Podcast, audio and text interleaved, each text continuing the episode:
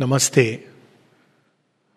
प्रश्न है कि हम प्रार्थना करते हैं भगवान से तो वो कैसे वो प्रार्थना हमारी सिंसियर हो, एकनिष्ठ हो? तो ये बहुत सुंदर प्रश्न है, क्योंकि कई बार हम जब भगवान से प्रार्थना करते हैं तो अगर हम ध्यान से देखें तो एक भाग हमारा किसी चीज़ के लिए प्रार्थना करता है, लेकिन एक दूसरा भाग है जो वो नहीं चाहता है।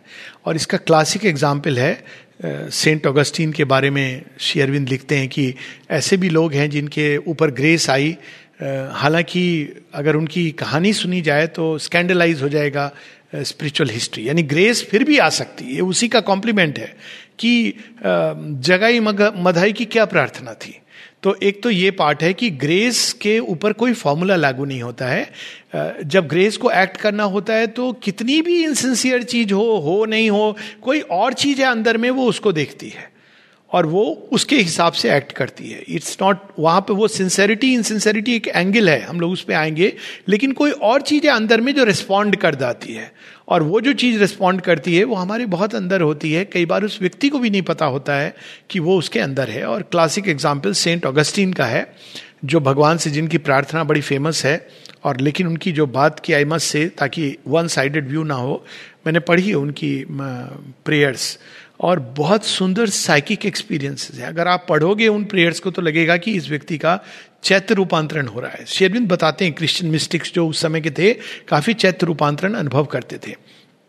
बाहर का जीवन अगर आप इनका देखोगे, छत्तीस साल की उम्र तक इन ये वकील थे, फिर इनका विवाह हुआ, फिर कहीं और चले गए, किसी के साथ रहने लगे। मतलब एक बहुत अस्त व्यस्त जीवन बाहर से। और उनकी प्रार्थना क्या होती है? प्रार्थना उनकी होती है कि, हे भगवान, मुझे पवित्रता दो, लेकिन अभी नहीं। Grant lord grant me chastity but not yet now you understand what it means so ये प्रार्थना जो व्यक्ति कर रहा हो, लेकिन वो इस हद तक आगे गए। यानी उनकी अंतिम लास्ट की प्रेयर्स आप पढ़ोगे तो ऐसा लगेगा कि ये एकदम मर्जर पर हैं भगवान के साथ। बहुत अद्भुत प्रार्थना है, और ऐसी प्रार्थना है इस प्रकार की। तो वो एक भाग है जहाँ पे कोई चीज़ जो बड़ी हमारी गहराई से प्रे करती है और हम उसको सिंसियर कह सकते हैं। यानी वो सरफेस कॉन्शियसनेस से कनेक्टेड नहीं है। हमारी सरफेस कॉन्शियसनेस हो सकता है बहुत सारी चीज़ों में उलझी हो, ये भी चाह रही हो या नहीं चाह रही हो, लेकिन कोई चीज़ अंदर है जो खुली हुई है भगवान की तरफ़। ये हम नहीं जानते और कभी कभी ये चीज़ किसी किसी को रिवील भी हो जाती है लेकिन एक समय होता है जब भगवान मनुष्य उसको नहीं जानता। एक इस, इसी कंटेक्स्ट में एक बड़ी सुंदर एक पोयम भी है जिसके बारे में शेयरविंद लिखते हैं हाउंड ऑफ़ हेवन सुनी होगी ये पोयम फ्रांसिस थॉमस की पोयम है। बड़ी सुंदर है अद्भुत है। छोटी नहीं कहूँगा लेकिन ऐसे बारह पंद्रह पेज है मेरे पास मैंने पढ़ी थी। क्योंकि शेरविंद कहते हैं कि इस एक पोयम के कारण ये पोइट को हम उत्तम श्रेणी में ले जा सकते हैं। हालाँकि उन्होंने बाकी सब जो लिखा, वो बहुत मीडियोकर है। लेकिन इस एक पोएम में उन्होंने एक्सेल कर दिया है। तो वो इस कंटेक्स्ट में वो रिवील करते हैं कि कोई ज़रूरी नहीं कि कोई बहुत सारी चीज़ें लिखे। एक चीज़ जो सुंदर है, अब तुलसीदास को देखिए। उन्होंने बहुत कुछ लिखा, लेकिन एक कृति रामचरित मानस उनको इमोटलाइज कर देती है। तो वो पोयम है हाउंड ऑफ़ हेवन तो उसका भाव क्या है? वो कहते हैं, मैं आपसे भाग रहा हूँ भगवान से। अब ऐसा कोई भाव होता है कहते मैं भाग रहा हूँ मैं छिपना चाहता हूँ आप मेरी लाइफ में अभी मत आइए। अभी आएँगे तो मेरा जीवन अस्त व्यस्त हो, हो जाएगा। अभी तो मुझे एंजॉय करना है अभी मेरे सामने लाइफ है। और मैं जहाँ जाता हूँ आप वहाँ चले आते हो। मैं गुफा में छिप जाता हूँ आप वहाँ भी चले आते हो। ये क्या बात हुई? तो बड़ी सुंदर पोयम है उसका भाव बड़ा सुंदर है कि भक्त से ज़्यादा भगवान भक्त को ढूंढ रहे होते हैं। तो वास्तव में हम लोग सिंसेरिटी वर्ड यूज़ करते हैं एक बाहरी सेंस में, पर सिंसेरिटी है, गहराई में हमारे क्या हो रहा है। और अधिकांश हम इसको नहीं जानते। जेनविन व्यक्ति उस चीज़ को जानता है, वो बाहर से क्या प्रार्थना कर रहा है, क्या कर रहा है, लेकिन गहराई में वो जानता है। लेकिन ये सिंसेरिटी जिसको शेरविंद कहते हैं सेंट्रल सिंसेरिटी इसका एक और उदाहरण हम लोग ले लें कि लोग योगा में आ के लिए आते हैं और शेरविंद क्वेश्चन करते हैं कि सेंट्रल सिंसेरिटी ज़रूरी है। सेंट्रल सिंसेरिटी मतलब मेन मोटिव क्या है? कई लोग हैं जो योग, बाहर से योग करने आते हैं, आश्रम ज्वाइन करते हैं, यहाँ, वहाँ कहीं भी, बात एक किसी जगह की नहीं है मॉन्ग से मोनिस्ट्री ज्वाइन करते हैं, अंदर में कुछ और भाव रहता है। अंदर में हर तरह के एम्बिशन भी हो सकते हैं, जीवन से स्केप करने की प्रवृत्ति हो सकती है, लेकिन बाहर से देखा जाए तो बड़ा सिंसियर है वो व्यक्ति। रोज नियम से जाता है नित्य नेम जिसको बोलते हैं, प्रार्थना करता है। इतने सारे लोग हैं जो पाँच बार भगवान को बुलाते हैं, भगवान प्रकट नहीं होते हैं, क्योंकि आपके हृदय की गहराई में क्या चल रहा है, वो सेंट्रल सिंसेरिटी ज़रूरी है। और भगवान उसको देखते हैं और रिस्पॉन्ड करते हैं। इसलिए अर्जुन के पास गीता का ज्ञान मिला, ना विदुर को मिला, ना भीष्म को मिला, ना इतने बड़े बड़े उस समय दिग्गज थे, उनको मिला। अर्जुन को मिला। बाहर से देखा जाए तो एक फ्रेल ह्यूमन बीइंग है, बाहरी नेचर में, लेकिन एक बहुत ही स्किलफुल हैं नोबल हैं सही मायने में आ रहे हैं, लेकिन उनकी अपनी कमियाँ हैं डिफेक्ट्स हैं।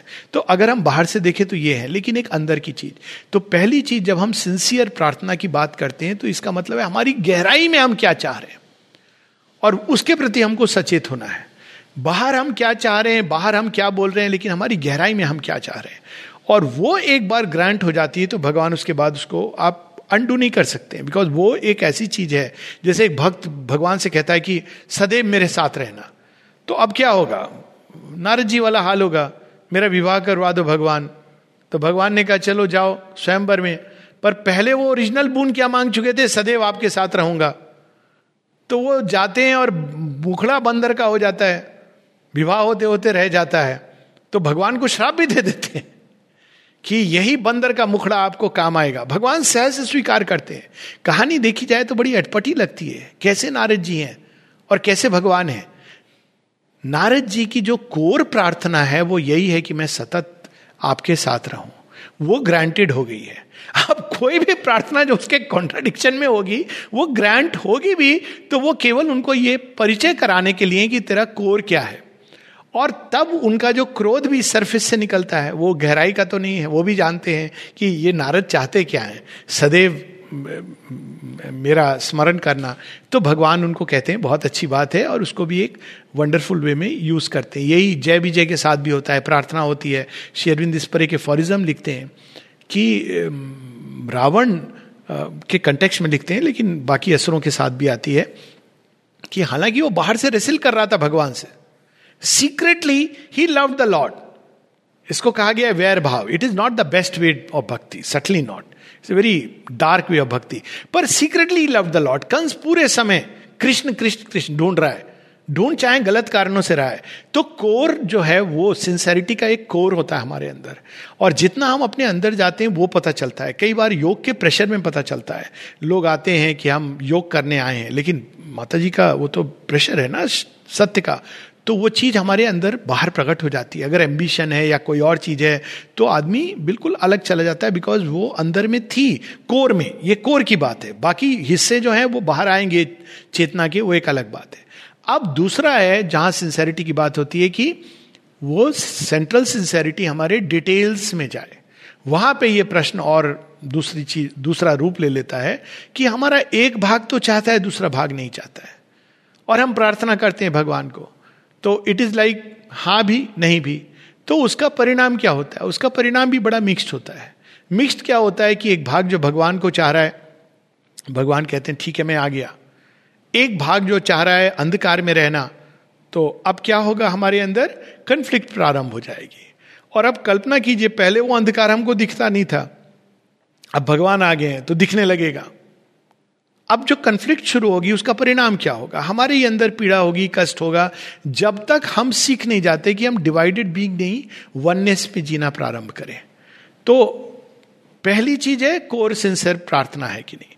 लेकिन हैविंग सेड डेट जो आर्थ की प्रार्थना है वो एक अलग स्टेट है। वो एक एक्सेप्शन है। उसमें आ, कोई भी पशु है वृक्ष है कोई कष्ट में है कठिनाई में है सीवियर डिस्ट्रेस में है तो उस समय जो प्रार्थना होती है, उसमें सिंसेरिटी की आवश्यकता नहीं है। वो इंपॉर्टेंट है ही नहीं, क्योंकि वो सुरक्षा के लिए प्रार्थना है। भगवान का इंटरवेंशन होता है और फिर वो चले जाते हैं। उसमें सिंसेरिटी की आवश्यकता नहीं है। लेकिन अर्थार्थी तो ऑब्वियसली सिंसियर नहीं है, क्योंकि वो केवल अपने बाहर की चीज़ों के लिए। लेकिन भगवान उसको भी ग्रांट करते हैं। लेकिन जो सिंसेरिटी की बात तब आती है प्रार्थना की, जब व्यक्ति भगवान को भगवान के लिए चाहता है। तो वहाँ आता है कि सच में क्या वो भगवान को भगवान के लिए चाह रहा है? या उसके योग के पीछे कुछ और चीज़ें जुड़ी हुई हैं। इसलिए आप देखेंगे कि कई अलग अलग लोग हैं जो साधना एक साथ शुरू करते हैं या कई बहुत पहले से करते हैं, परिणाम अलग होते हैं। परिणाम किस लिए अलग होते हैं? क्योंकि अंदर में कुछ और चल रहा होता है। तो सेंट्रल सिंसेरिटी बहुत आवश्यक है, नहीं तो आदमी को छूना नहीं चाहिए ये। और एक बार वो आ जाए तो वो काफ़ी नहीं है बिकॉज़ फिर उसको हमको स्प्रेड करना चाहिए। जैसे जैसे हमारे भिन्न भाग एक होने लगेंगे वैसे वैसे हम देखेंगे कि हमारी सिंसेरिटी भी एक पूरी प्रचंड ज्वाल में बदलती जा रही है।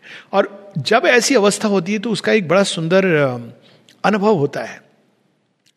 और कई बार वो बड़ा शेकिंग एक्सपीरियंस होता है कि आपको नॉर्मली आप प्रे करते हो, भगवान से कांटेक्ट करते हो, जो माँ भी बता रही थी प्रेयर में कि दिस द यूजल लेकिन तब आपकी छोटी से छोटी विस्पर भी, मानो भगवान एकदम आपसे घुले मिले हैं, वो सुन ली जाती है, पुकार भी नहीं, एक आपने हल्का सा विस्पर कर दिया और भगवान ने अच्छा ये है, वही निकालते हैं और वही उस पर काम करते हैं और वही उसको, उसके समन्वय पर और उसकी दिव्य संभावना की ओर ले जाते हैं।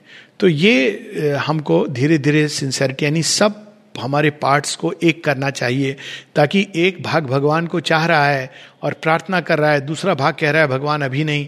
तो ऐसे नहीं होना चाहिए, क्योंकि उस द्वंद्व में हम ही पिसेंगे। तो ये इसका एक मूल अर्थ है सेंट्रल सिंसेरिटी और डिटेल्ड सिंसेरिटी इसका ये एक लंबा समय लगता है। बहुत प्योरिफिकेशन चाहिए होती है, क्योंकि ये कहने से नहीं होता है। इंटेलेक्चुअली जैसा बताया, उससे नहीं होता है। इंटेलेक्चुअली सब जानते हैं, लेकिन वो पार्ट फिर आता है, फिर उलझता है। तो वो बार बार की प्रोसेस है, वो धीरे धीरे रिफाइन होता है। आप देखेंगे कि कई बार लोग कहते हैं कि, अरे, वो व्यक्ति बार बार एक ही भूल कर रहा है। देख, देखते भी हैं हम लोग कई बार, लेकिन वो भूल कर रहा है, हर बार उसमें एक रिफाइनमेंट आ रहा है। वो सेम भूल नहीं कर रहा है। ये हम भूल कर रहे हैं ये सोचने की कि वो सेम भूल हो रही है। उसमें एक रिफाइनमेंट एक प्योरिफिकेशन एक एक कोई चीज़ प्रारंभ हो गई है। प्रोसेस है ये, लंबी प्रोसेस है। तो डिटेल्ड सिंसेरिटी एक बहुत लंबी लाइफ टाइम की साधना है। डिटेल्ड सरेंडर एक लाइफ टाइम की साधना है। और हमको ये कभी ये गलत फहमी नहीं होनी चाहिए कि ये प्राप्त कर लिए। सिंसेरिटी का पहला कदम है कि हमें इनसिंसेरिटी है। अगर हम ये सोच रहे हैं कि हम सिंसियर हैं तो तो हमने अभी पहला कदम नहीं लिया।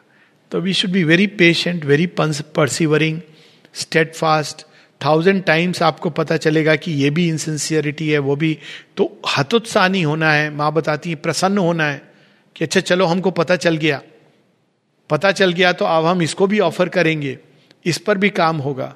नहीं तो चीज़ें छिपी रहती हैं और वो अंदर अंदर व्यक्ति को आगे नहीं बढ़ने देती हैं।